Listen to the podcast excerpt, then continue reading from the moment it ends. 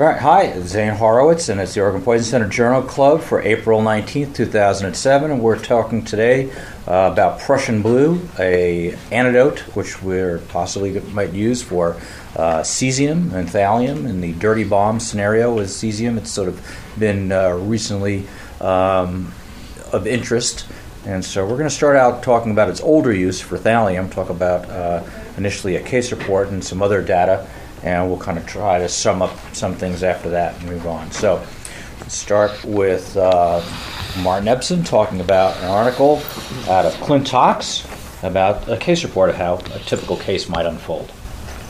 So, this is um, Martin Epson, and I'm talking about an article, Treatment of Severe Thallium Intoxication, out of Clinical Toxicology, 1997. And this is a case report of a 38 year old woman who was admitted to the emergency department. This is uh, out of um, Antwerp in Belgium. 38 year old woman admitted to the emergency department two hours following uh, drinking 250 milliliters of a suspension containing 35 grams per liter of thallium sulfate. Um, basically, vomiting had been induced in transport, and on, on arrival, Initial assessment showed that the Glasgow Coma scale was 15 out of 15. Blood pressure was 132 over 70, pulse 74, and she's afebrile. Her physical, physical exam is um, unremarkable, and they begin loading her with several different um, treatment agents. Uh, gastric lavage is initially performed. Prussian blue uh, was administered via gastric tube, three grams at once, followed by 500 milligrams suspension in 50 milliliters of mannitol, 15%. And this is given six times a day.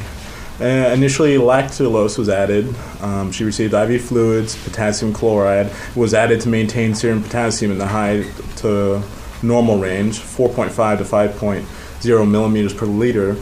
And basically, what they started in uh, this initial assessment and workup first, the urine showed that uh, there was a green discoloration, confirming that there was indeed thallium intake. We'll talk about some of the um, in the discussion, some of the initial things you see in, uh, in patients with uh, thallium exposure. Um, because of the, the large amount of thallium ingested, hemodialysis was started. Um, and I get into the details of exactly how they, what equipment they use, but um, this is kind of the initial um, presentation of the patient. And we can go through the course, but I thought it'd be useful to actually just talk about the history and sense of what thallium um, is. Thallium basically was discovered in 1861 by Sir William Crookes. This is coming actually from a good little history synopsis of the second article. And it was originally is used uh, to treat syphilis, gonorrhea, tuberculosis, as well as an epilent for uh, tinea capitis infections. Um, although thallium was quite effective, um, it's basically its narrow therapeutic index resulted in many cases of severe systemic toxicity or death. Basically, by 1934, nearly 700 cases of thallotoxicosis, including 46 de- deaths, were summarized in the medical literature, and human administration was basically ra- rapidly abandoned. Um, however, they, they discovered that thallium sulfate it was recognized to be um, really a superior pesticide because of their absence of odor and taste. Um, and we saw that over the counter availability of, of these preparations for killing roaches and rats were widely available. By 1965, in the United States, household use of thallium was restricted. However, um, just basically due to these numerous and unintentional poisonings. So, one of the things they found that even after restricting its use, just due to adulteration of drugs and some of the contamination of thallium in drugs, contamination of herbal products, and as well as attempted homicides that um, with rodenticides that it was still pretty, unfortunately, kind of common for people to be exposed to it. In 1997, there were 147 cases of thallium exposure, with uh, 26 uh, resulting in toxicity. That's a pretty amazing number when you think about it. Its use, its any commercial use of it in the United States was banned 30 years prior to that, and still there's 140 cases per year still that uh, still pop up. So.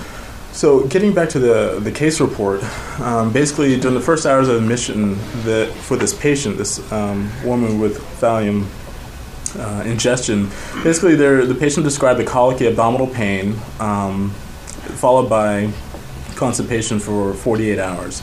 On day three, she started to complain of some paresthesia, pain, and weakness in the lower extremities. Uh, riboflavin was added to kind of help counteract this. And the administration of this oral Prussian blue, as we talked about, which was started right in the beginning, um, was discontinued on day 21. You want to talk about the dialysis too that they did Oh, as, as far as the in terms of dialysis, her treatment because they started that pretty much day one. yeah, they did. They started hemodialysis, um, and it was. I think I don't, I don't know about the how often they. Did Well, yeah, it was it was seven every it was daily for the first seven, For seven days, days, and it was like every third or second day after that. So it had about almost Nine ten to 12. cases of di- dialysis, and uh, to try to clear it as well. Right.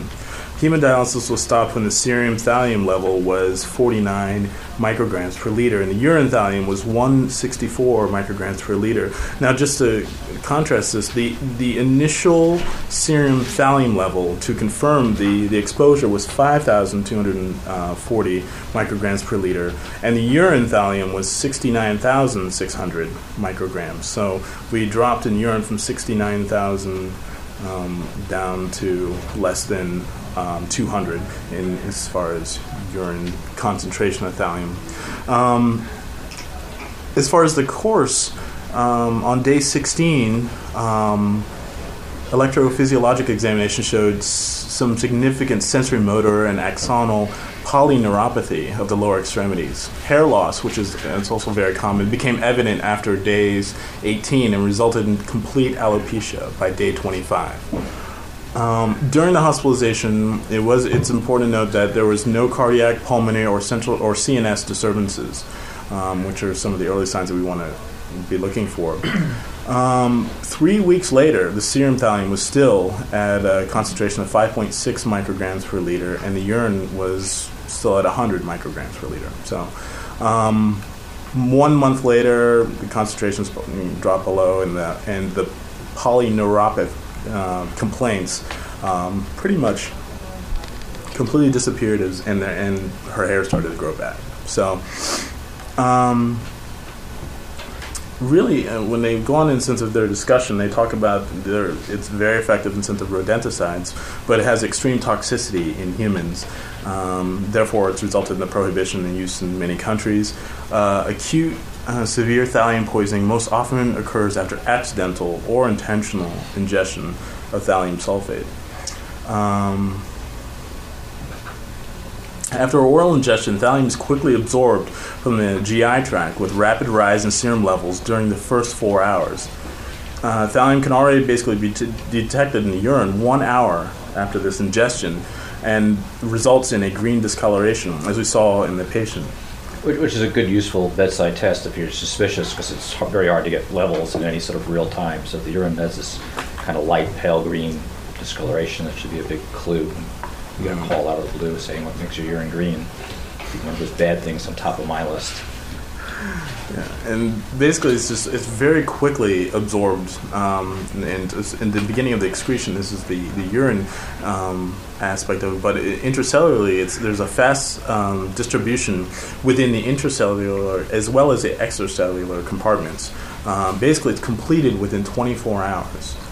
So thallium is excreted by the kidney, 40%, but the uh, initial, the thing that's actually important, which leads into the second article, there's significant amount of enterohepatic cycling, which is why it's actually useful to use charcoal in the sense of treating it, because it helps get at the, the thallium that's going through that, that um, recycling process over after that 24 to 48 hour period. Um, because of the large tissue distribution, thallium is still present in the urine three months after ingestion. And the symptomatology and clinical course are variable, of course, um, due to the multi organ distribution of thallium. Um, and it's modified by the total amount of ingested as well as the interval taken between treatment and dosage and those kind of things. So, um, immediately after ingestion, as we saw, vomiting, and abdominal cramps may occur. Uh, constipation usually follows during the first two to three days. Uh, after three to seven days, pain and tenderness uh, in the legs and hyperesthesia of the soles of the feet develops.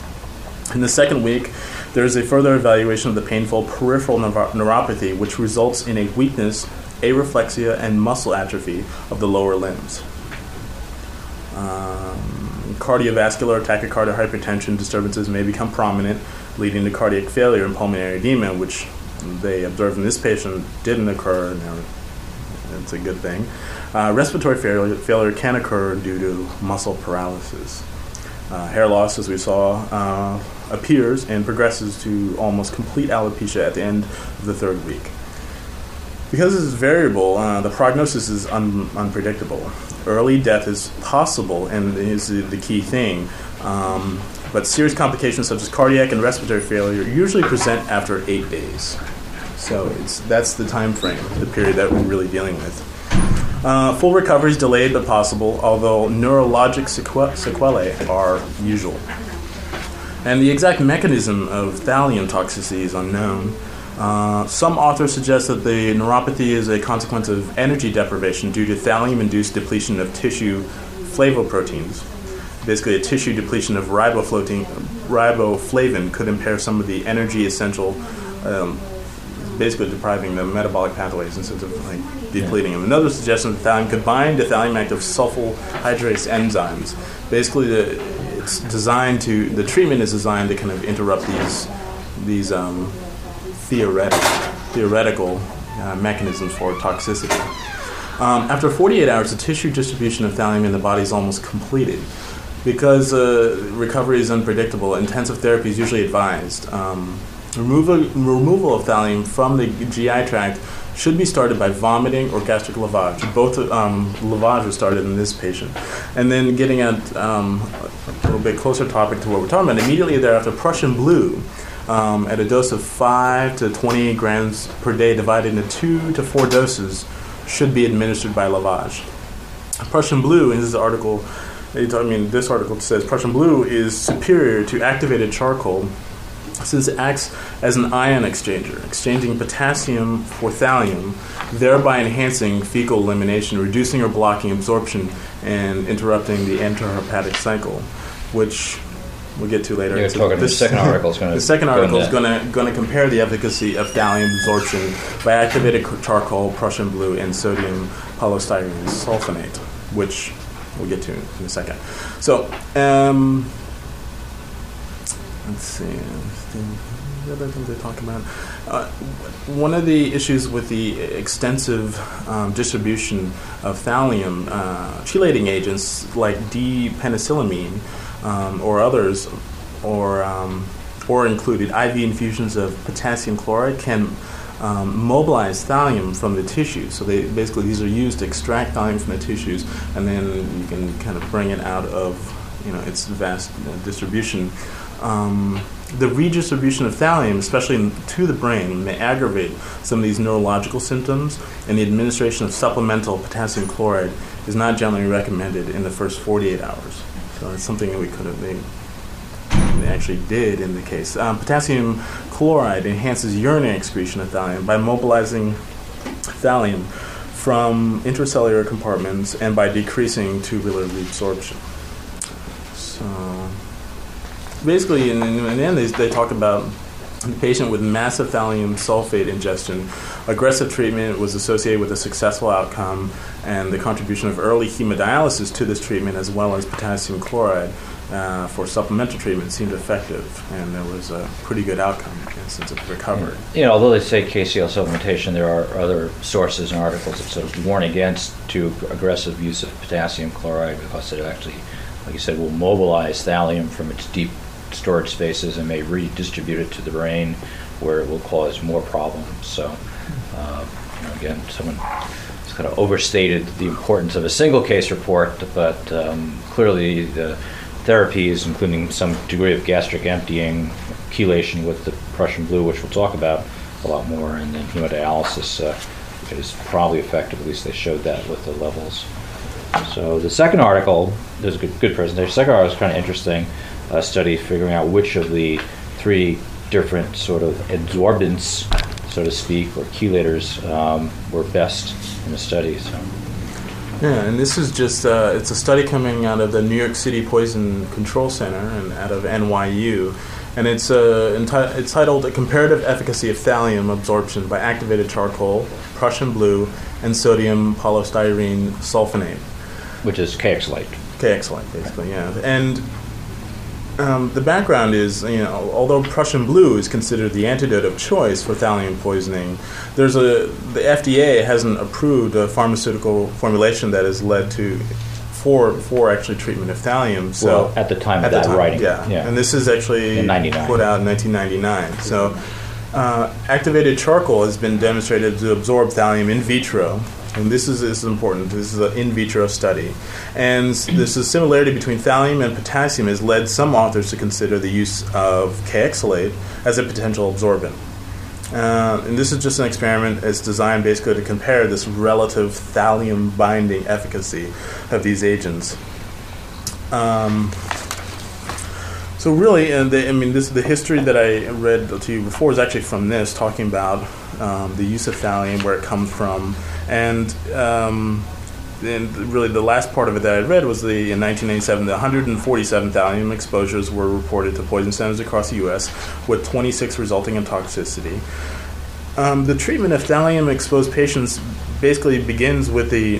They talk about the GI contamination that gets back to the lavage, as well as the Prussian blue, um, and they kind of get into most of. They actually also talk about the use of chelating, chelating agents, BAL, EDTA, and pen, D-penicillamine, um, and they kind of showed that they were either detrimental or minimal utility in terms of the admit of thallium toxicity. Um, basically, because of the, the they talk about the, because of the physical and biochemical similarities between thallium and potassium, the, there's an issue of whether or not cell membranes cannot differentiate between thallium and potassium. And the reason why is because they're really close in size. In the sense of the angstrom is 1, 1.47 in thallium and 1.33 for potassium. So they think that they would think that you know it would be pretty easily to tell, but um, as a result, thallium ions accumulate in areas of high potassium concentration, such as the CNS, liver, and muscles. K-Xylate basically is an oral um, ion exchange resin with little or no intrinsic intoxic- in, uh, toxicity, and it's been basically been used to lower serum potassium. You use it in cases of hyperkalemia. Um, um, so if um, basically what they wanted to look at, it, you know, if K-Xylate were demonstrated to be you know, absorb thallium, it could either replace Prussian blue or provide an immediate treatment pending the availability of Prussian blue.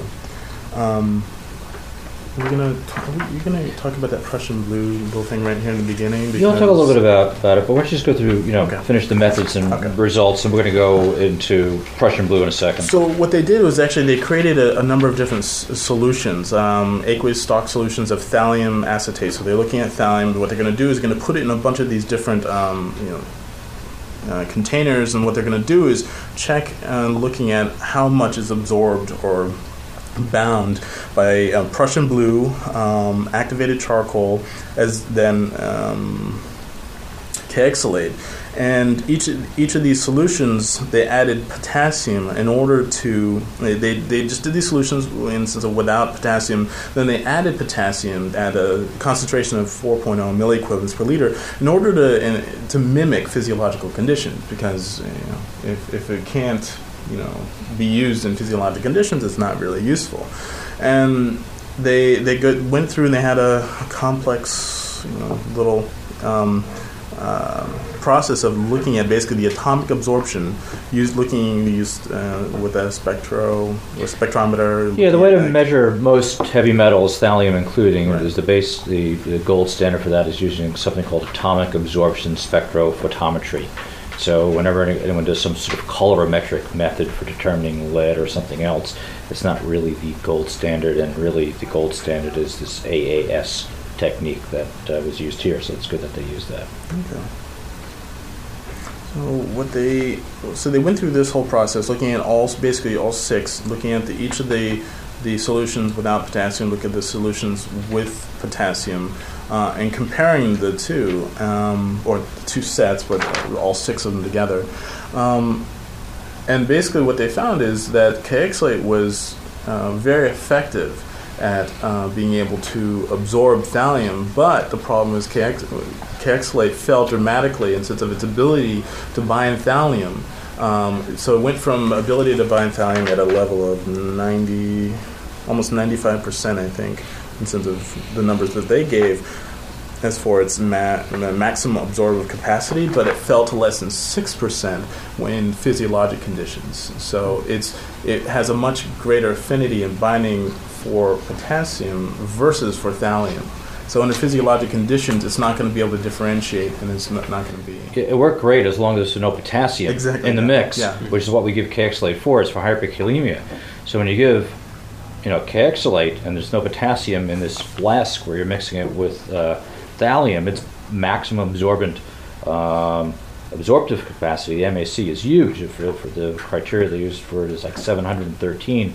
But as soon as you bring your potassium back to normal physiologic blood concentrations of potassium, which is four milliequivalents, um, it falls down to like 39. And actually, of all the three solutions with potassium, and it actually It performs the, the- worst. the worst, yeah, so absolutely. if you say you have to assume there's potassium floating in your sea of your blood, then um, you know you have to take that into account. Unfortunately, great thought, Kxalate would work, monovalent um, ion like thallium, but however, if, the, if uh, potassium is there in normal physiologic, it doesn't perform so well. So I thought it was pretty uh, interesting study the way they did it. Obviously, an in vitro study in a flask, but it helped at least sort out.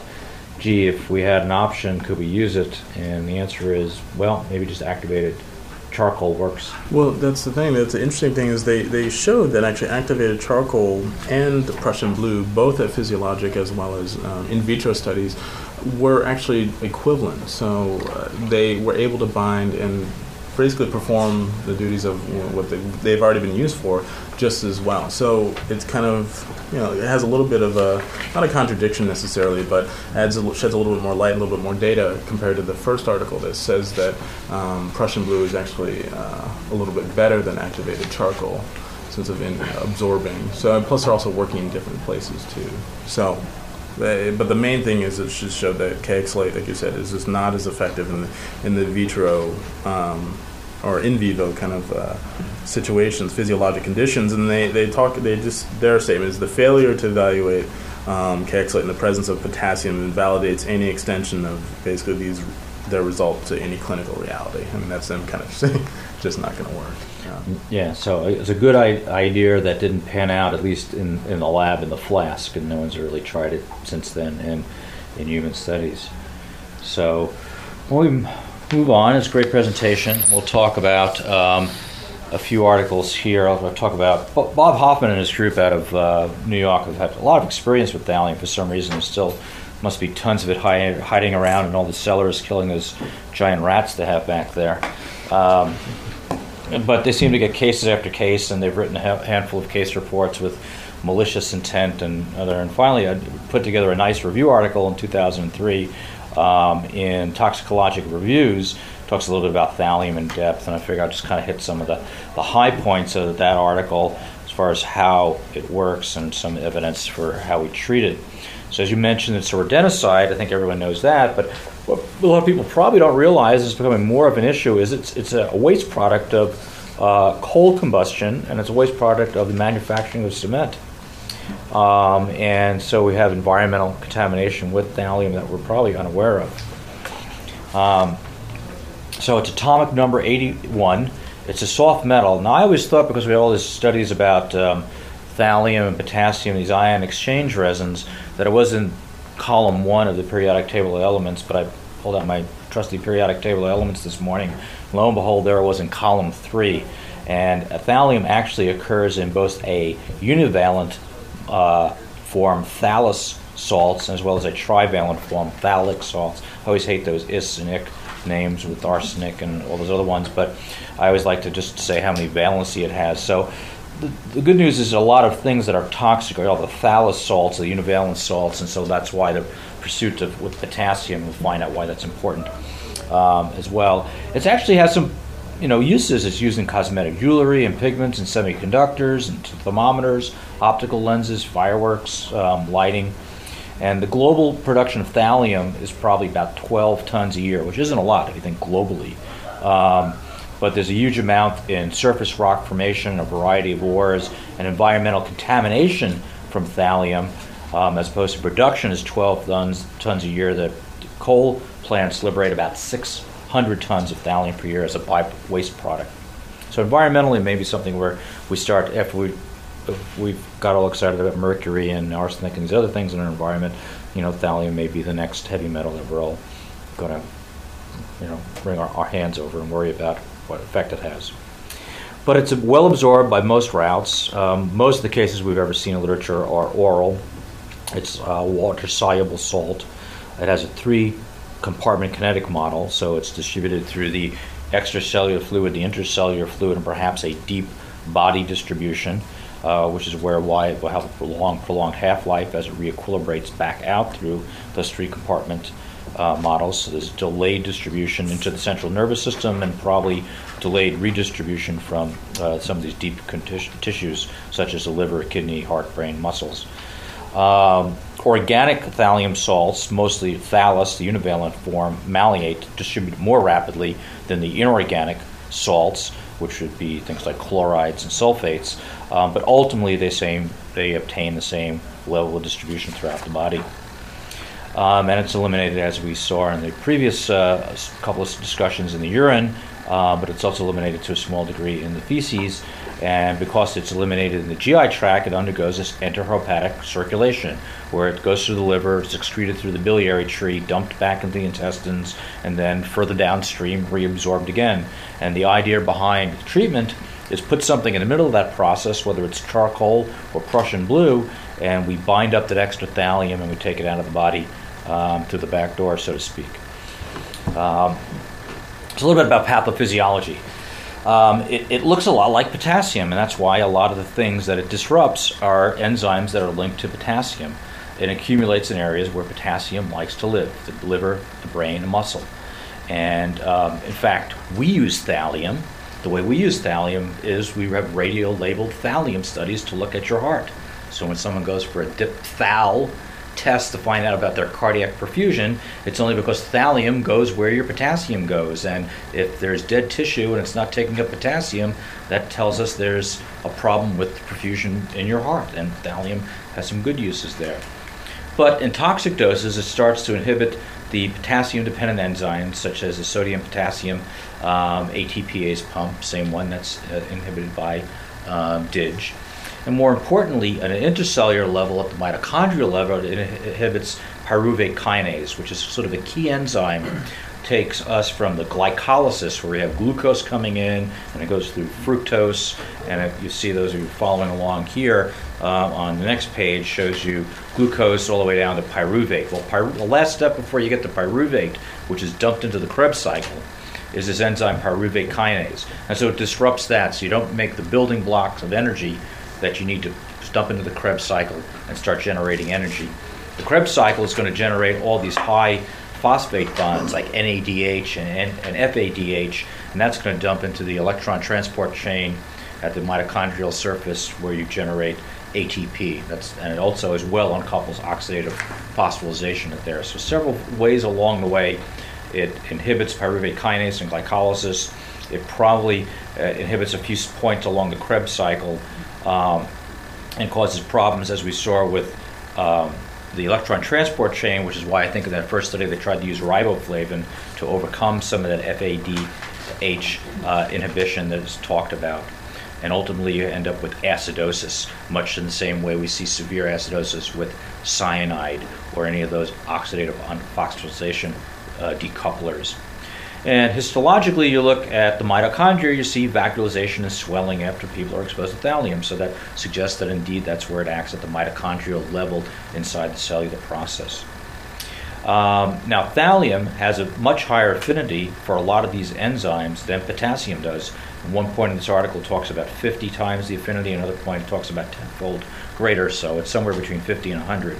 Um, and in one model, um, following the administration of thallium to mice, the ATP concentrations rose as this sodium potassium ATPase enzyme was inhibited. And then at high concentrations over time, the thallium concentrations fell, the activity occurred, and then the ATP concentrations reverted to normal. So it's inhibiting the conversion of ATP to these high phosphate linked energy producing bonds. There's probably a variety of other enzymes. I'm not going to go through every last one of them, but around the body, including some vitamin B12 dependent enzymes that are inhibited by it. Now, thallium, like a lot of other metals, has a high affinity also for sulfhydryl groups, so sulfur groups. So that's why we give NAC to some people. So no one's investigated that. But there's a lot of sulfide bonds in our hair, our nails, and our skin. And one of the areas that we see characteristically with thallium poisoning is disruption of these. So the classic thing is the alopecia. Your hair falls out about a week or so after the exposure. But if you look carefully, you see Mees lines, which are these pale white lines that are classically associated with arsenic poisoning, um, but have been associated with thallium poisoning as well. And although, to be completely fair, the original name was the Mees Aldrich lines, and Aldrich probably described it a few years before Mees did, but for some reason he got all the credit. Um, anyway, moving forward, some other issues um, lipid peroxidation, ribosome, uh, synthesis of protein that are dependent on potassium, and a variety of other areas around the body that it's thought that thallium exerts its toxic um, effects. The end product was what it does clinically. The focal area where we're most concerned is what it does in the brain.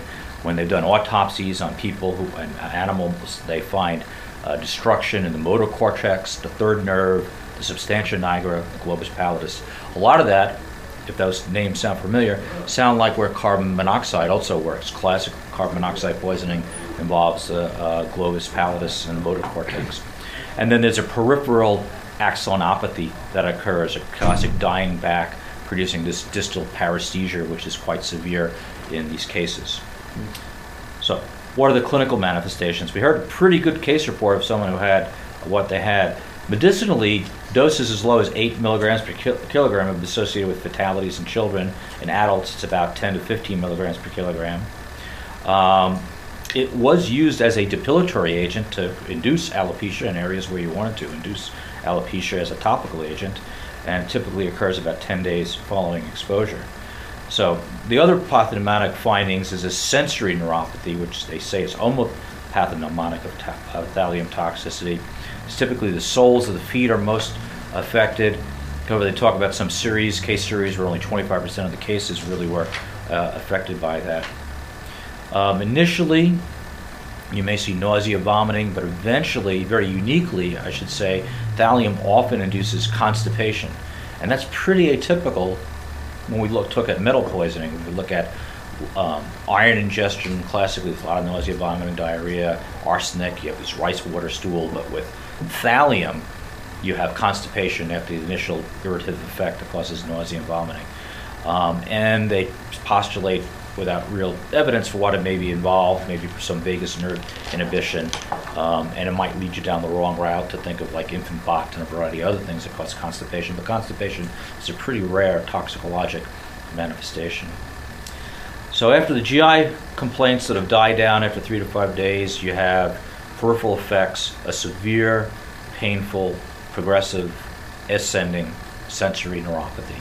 So soles of the feet, palms of the hands, starts coming up the wrists and stocking glove and eventually goes up higher. And things have been described like the weight of the bed sheets were so excruciating the patient couldn't lay in bed with something lying across their legs. It's this terrible, painful paresthesia.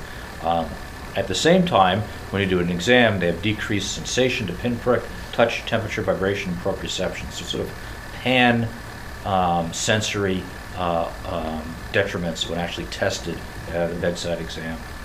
And then a motor neuropathy may occur in a small number of cases with, again, a distal distribution up to and including loss of deep, deep tending reflexes. So the big bad thing is the large exposures causing central nervous system toxicity, headache, insomnia, anxiety, confusion, delirium, psychosis, all the way to seizures and coma. Um, they're dose dependent. Ataxia may be one of the earlier findings, and but only may occur as early as 48 hours after exposure, so it's not a very early acute finding. And then coma is again associated with dose and in and of itself has a bad prognosis. And then there's these cranial nerve findings that can occur predominantly in nystagmus, and as we saw the previously mentioned autopsy studies, third nerve, fourth nerve, and sixth nerve seem to be the most involved. Um, confusion, there may be slowing of the EEG, following the first week or so, they may have other problems like hypertension and tachycardia, some dysautonomia, and then they can also have a second nerve optic neuropathy uh, from the retina and neural retina as well. And about in one study, about a quarter of patients will experience some degree of visual injury, and those are repeated to multiple small doses almost always uh, show some sort of optic damage. There may be some sort of small low dose that somehow selects out the optical nerve rather than the cranial nerves around the eye. They develop central scotometer, keratitis, cataracts, and a blue colored deficit. So imperceptible from Viagra misuse. Um, thallium uh, bioaccumulates in the kidney uh, greater than any other tissue. You can have decreased creatinine clearance, uh, decreased elevated BUN, elevated creatinine, albuminuria, uh, and destruction of the ascending loop of Henle. And then the skin, we talked about how it can be scaly and have Mees lines, and then a variety of other things. So, how do you? Most of the times, a diagnosis is made because someone intentionally or purposely is poisoned with it. It's radio opaque, like other metals. So, getting a KUB, which we infrequently think of doing in toxicologic, you might see the suspected food source or tampered with food source. I know there's a famous case with marzipan balls uh, several years ago where someone gave candy to his girlfriend and they all got sick and they figured it out by seeing that on their GI tract uh, films. And then they say if you're really, really good, if you pluck a hair early on, you can see discolorations at the root of the hair early, even before you can detect anything else. So I'm not sure I'm that good, but just one of those little tidbits. Ultimately, we need thallium concentrations in the urine and serum to make the diagnosis. Invariably, those are send out tests, and pretty much everywhere that we work, um, they're probably sent out. And again, the standard, gold standard is atomic absorption spectroscopy in a 24 hour urine sample. Normal urine should be negligible amounts, 5 micrograms per liter. A little bit about teratogenicity, teratogenicity. It does cross the placenta. There may be some limb abnormalities. There was a review of 297 children born to asymptomatic mothers who lived in a high industrial thallium contaminated. They found high levels in the children, um, but not a higher. Uh, they did find a small higher level of incidence of congenital abnormalities, although they couldn't create a cause and effect um, there. So let's talk about management. Talked about the gastric emptying. What about this Prussian blue, um, which is what the title of this journal club was? I wonder if we're going to get around to that. Well, we call it Prussian blue, but depends where you go in the world. It's got a lot of different names: Berlin blue, Chinese blue, Hamburg blue, Paris blue. Every city in this in the world wants to claim this as their own. It seems. Um, it actually comes in two forms. There is a ferric ferrocyanide and a potassium ferric ferrocyanide. And these are sometimes referred to as the soluble and insoluble forms of Prussian blue. And there probably is some difference as we get into how we treat differently thallium, and we'll hear about shortly cesium, um, of which of those two drugs we should pick. And this is a complex crystal lattice structure, serves as an ion exchanger for univalent cations and therefore has a great affinity for univalent thallus things. If there's a thallic uh, uh, compound, it may not be as good.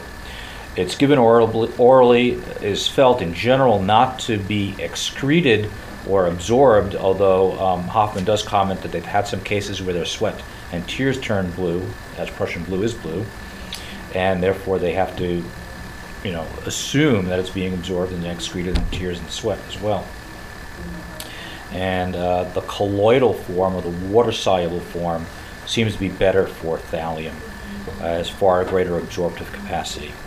Now, the problem is there are no human control trials like there is in a lot of toxicology. There's a lot of anecdotal case reports and case series to say this probably works. So he tries to go through a few of these.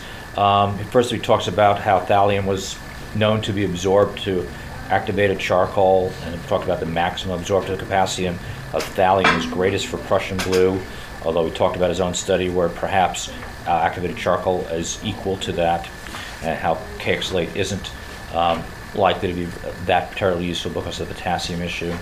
There's a variety of animal studies out there where sublethal doses were given to rats, and uh, the ones who got thallium had a 93% excretion, whereas the ones who got a controlled group only had a 50% excretion. and a variety of other investigations that all seem to support that Prussian blue decreases the half-life of thallium in animals, decreases the thallium content in critical organs such as the brain and the heart, and that ha- typically half-lives will fall by 50% when oral Prussian blue was given with or, or without a cathartic. Although the reason they give the cathartic is that the patients who are really thallium toxic tend to be severely constipated, and Prussian blue in itself tends to be a little constipating.